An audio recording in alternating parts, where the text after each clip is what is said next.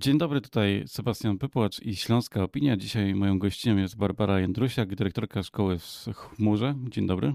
Dzień dobry. W szkołach w chmurze, ale nad szkołą w chmurze w Katowicach chyba ciemne chmury się zebrały. Tak, to prawda. Jest to dla nas bardzo zaskakujące, e, a jednocześnie ta decyzja miasta jest bardzo mm, brzemienna w skutki i dla nas niekorzystna. To znaczy, e, na początku stycznia otrzymaliśmy decyzję o likwidacji szkoły. W trakcie roku szkolnego z sześcioma tysiącami uczniów na pokładzie, z uczniami z orzeczeniem o potrzebie kształcenia specjalnego, maturzystami, uczniami ósmych klas, którzy no właśnie, co ma się z nimi teraz wydarzyć? No to wróćmy do początku tej historii, bo ten, ten styczeń to nie jest początek, e, bo ten jakiś taki konflikt z miastem e, trwa już od kilku miesięcy. Od czego się zaczęło z waszej perspektywy? Hmm. Trochę nie wiemy, od czego się zaczęło tak naprawdę. Takie pierwsze um, efekty, które my zauważyliśmy, to było to, kiedy e, dostaliśmy zalecenie o tym, żeby wprowadzić pewną zmianę, czyli żeby z księgi ucznia, której mieliśmy, którą mieliśmy do tej pory, żeby przenieść się na e, księgę ucznia na wulkanie, czyli na takim konkretnym oprogramowaniu do prowadzenia księgi ucznia, co nie jest wymagane żadnym rozporządzeniem, ale taki został postawiony przed nami warunek. I dostaliśmy to, ten nakaz e, i mieliśmy na cza, czas jego wykonania to był jeden dzień. Więc tutaj już zauważyliśmy, że to, to po pierwsze nie chodzi o wypełnianie przepisów, no bo ten nakaz jest poza przepisami, a po drugie wyraźnie ktoś chce sprawić, żeby nam się nie udało, no bo jednak zrobienie czegoś takiego, takiej dużej operacji w trakcie jednego dnia jest prawie, że niemożliwe. Mhm. Kiedy to e, było? Przepraszam, jeszcze mogła Pani powtórzyć? Jakbym co mogła powtórzyć? E, kiedy to było dokładnie? To było na samym początku września, 1 września, mhm. z tego co dobrze pamiętam. E, a od kiedy działacie w Katowicach i, i kiedy tą relację z miastem macie? Działamy od stycznia, więc wcześniej oczywiście byliśmy kontrolowani zarówno przez kuratorium i też przez Urząd Miasta, natomiast wyglądało to dla nas bardzo standardowo. A tego 1 stycznia, 1 e, września, przepraszam, e, wydarzyło się już coś e, pozastandardowego i później nie wypłacano nam subwencji przez całą jesień, co jest do czego nie ma żadnego trybu, żadnego uzasadnienia, żeby tak samorząd mógł robić. A w przypadku naszej szkoły, jeśli mamy 6 tysięcy uczniów, to każdego miesiąca to nie są małe pieniądze, które urząd sobie zatrzymywał. I teraz dodatkowa jest taka trudność, że tamten rok e, kalendarzowy się już zakończył, więc teraz tak jakby zostali, zostaliśmy złapani w pułapkę, bo już nie można nam tego e, po prostu teraz e, wypłacić nawet decyzją Sejmu, już teraz musimy się ubiegać tylko o odszkodowanie. No i potem jeszcze mamy ten bardzo wyraźny kolejny znak, czyli pismo pana prezydenta do właściciela e, szkoły, od której wynajmowaliśmy przestrzeń, w której pan prezydent pyta o to, czy, jaki jest status E, wynajmowania nam tej przestrzeni i czy czasem on nie uległ zmianie. No i znów, to, to nie jest zupełnie standardowe działanie. Wiceprezydent miasta, który ma pod opieką kilkaset, jeśli nie kilka tysięcy szkół, pyta o stan umowy pomiędzy dwoma szkołami, to się nie zdarza. No i później została nam ta umowa wypowiedziana z terminem 7 dni. Musieliśmy znaleźć kolejną siedzibę, znaleźliśmy ją, a urząd poprosił nas o doniesienie e, opinii strażaka oraz sanepidu, chociaż w tym nowym lokalu, który znaleźliśmy, cały czas odbywała się nauka. Więc skoro się mogła odbywać, to dlaczego potrzebowaliśmy nowych zaświadczeń? Oczywiście zdobyliśmy je, natomiast Natomiast e, zajęło nam to nieco więcej czasu niż ten czas, który został nam wyznaczony, bo on był oczywiście czasem minimalnym wyznaczonym nam przez urząd, ale donieśliśmy te wszystkie opinie i dokładnie cztery dni potem miasto zdecydowało o zamknięciu naszej szkoły. Więc są tutaj błędy proceduralne, nie jest zachowywane prawo administracyjne, są takie mocne wskazania na to, że to jest jakaś zorganizowana akcja. No i przede wszystkim na pewno nie jest działanie na korzyść uczniów. Mhm. To jeszcze może, żeby tak e, zbudować pewny szerszy mm, obraz e, sytuacji, czym jest szkoła w chmurze i e, w ilu miastach działa, a potem sobie porozmawiamy, czy w innych miastach też macie problemy. Okej. Okay. Szkoła w chmurze zaprasza uczniów do uczenia się w takim modelu, gdzie oni biorą na siebie i też rodzice tych uczniów sporo odpowiedzialności za swoją naukę bo to oni wybierają, kiedy się uczą, w jakim tempie, kiedy zdają egzaminy, e, nie mają obowiązkowych lekcji, nie mają sprawdzianów, więc to właśnie ta odpowiedzialność za ich naukę spoczywa na nich. Tak samo za nawiązywanie relacji rówieśniczych. My jako szkoła wspieramy ich na przeróżne sposoby. Mamy zespół e, psychologów, który wspiera konsultacjami, mamy interwentów kryzysowych, mamy konsultacje z nauczycielami, kursy, warsztaty z przeróżnych tematów. Mamy też spotkania stacjonarne w Katowicach również. No właśnie, i z tego takiego, z tej całej palety wsparcia uczeń i rodzic wybierają dokładnie to, czego potrzebują, a ich obowiązkiem, znaczy ucznia, jest zdanie egzaminu z każdego przedmiotu w trakcie roku szkolnego, z całego materiału. Więc to jest taka, to nie jest y, model, który my chcemy, żeby był dla wszystkich uczniów, zupełnie nie, tylko to jest taki po prostu inny model, co do którego bardzo nam zależy, żeby on współistniał w systemie edukacji, żeby była w nim większa różnorodność i często wybierają go na przykład sportowcy, którzy mają dużo treningów w ciągu dnia, artyści, którzy potrzebują się dużo przemieszczać, na przykład aktorzy, ale też uczniowie, którzy aktualnie przeżywają jakieś trudności. Mhm. Więc ważne jest, żeby ten model po prostu istniał. On nie ma zastąpić innych szkół. Nie jest lepszy, gorszy, po prostu jest inny i chcemy, żeby był dostępny. W jakich miastach działacie oprócz Katowic? E, nasze takie oryginalne miasto działania to jest Warszawa. Tam mamy dwie szkoły. Mamy dwie szkoły w Katowicach oraz w Poznaniu. I od września będziemy mieć e, ich jeszcze więcej, bo zależy nam właśnie na takim e, lokalnym działaniu, rozpraszaniu się. Natomiast na ten moment to jest sześć szkół.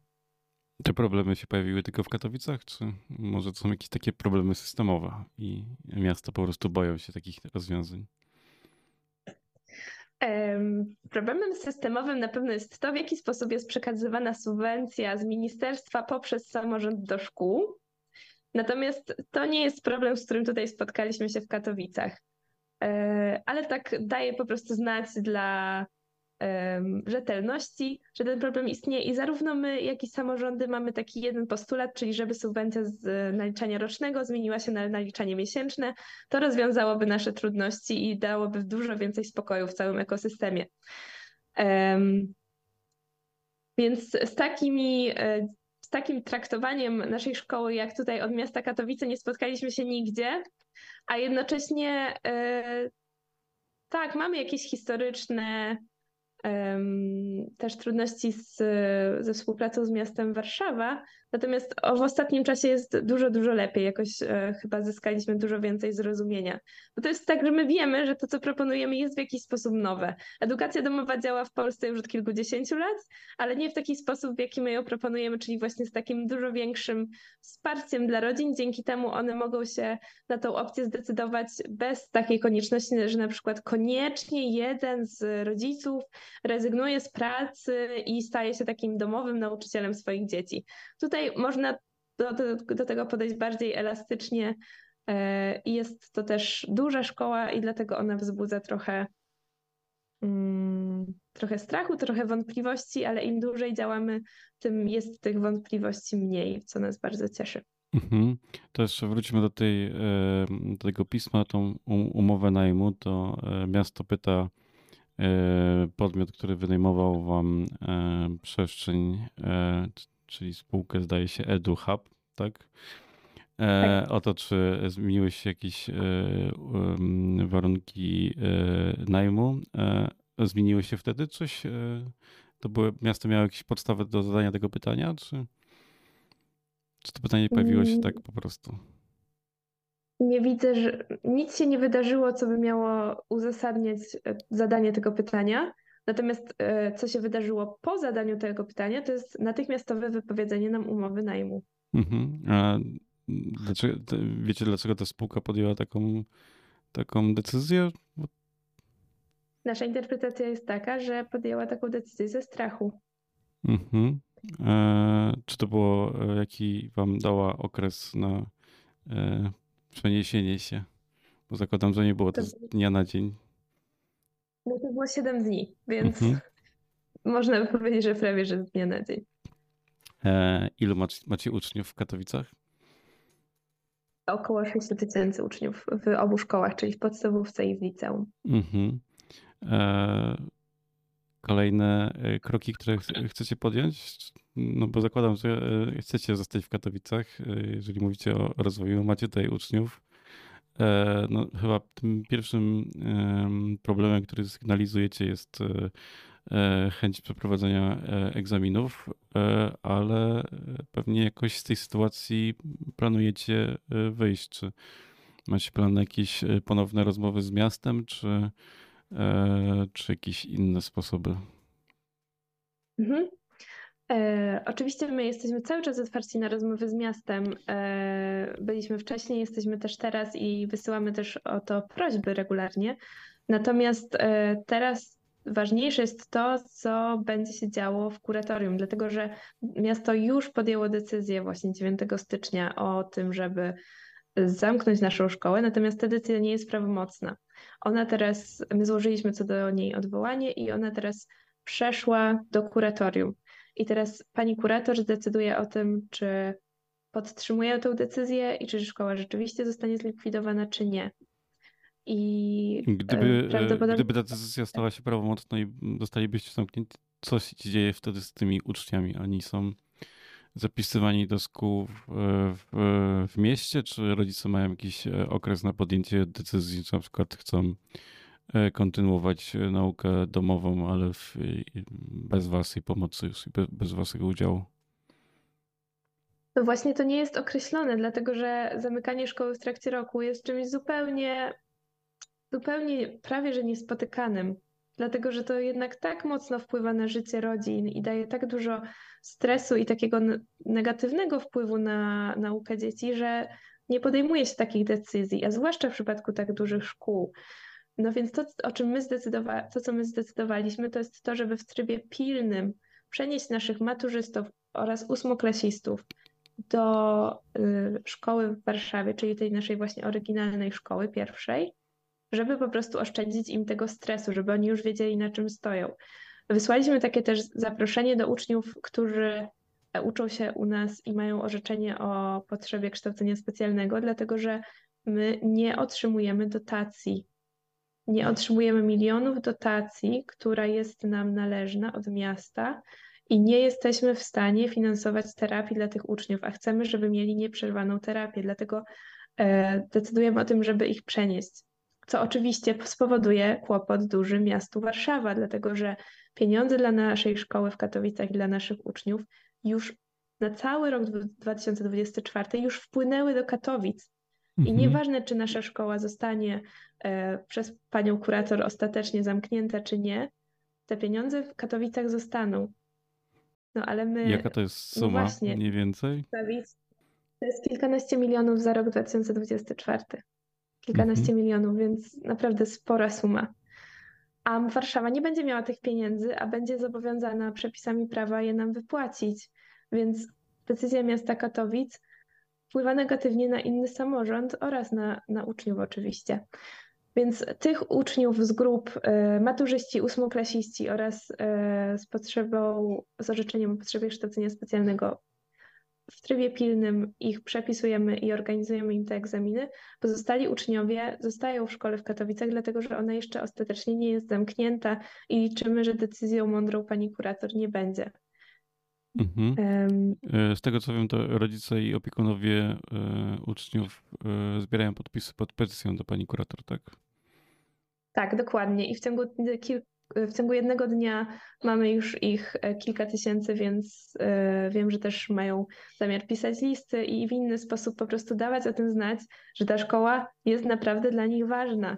Że tutaj ich dzieci często odzyskują chęć do uczenia się, rozwijają swoje pasje, wracają do zdrowia psychicznego i żeby tak naprawdę realnie pokazać, że no nie widzimy, skoro przesłanki formalne E, tak naprawdę nie występują, bo, no bo nie ma teraz ni, niczego, czego robilibyśmy niezgodnie z przepisami. Tą siedzibę mamy, mamy, mamy oświadczenia, że jest w porządku od sanepidu i straży. Mamy tą księgę ucznia już od dawna taką, o taką, o jaką urząd nas poprosił, więc wszystko robimy zgodnie z przepisami. Szkoła jest bardzo wartościowa dla uczniów, więc jaki jest powód jej zamknięcia? Zupełnie go nie widzimy. Więc liczymy na to, że pani kurator, jeśli tylko się o tym dowie, no to e, uchyli tą decyzję miasta. Barbara Jędrusiak była naszym gościnią. Dziękuję bardzo. Dziękuję. To był podcast zrealizowany przez Stian Media.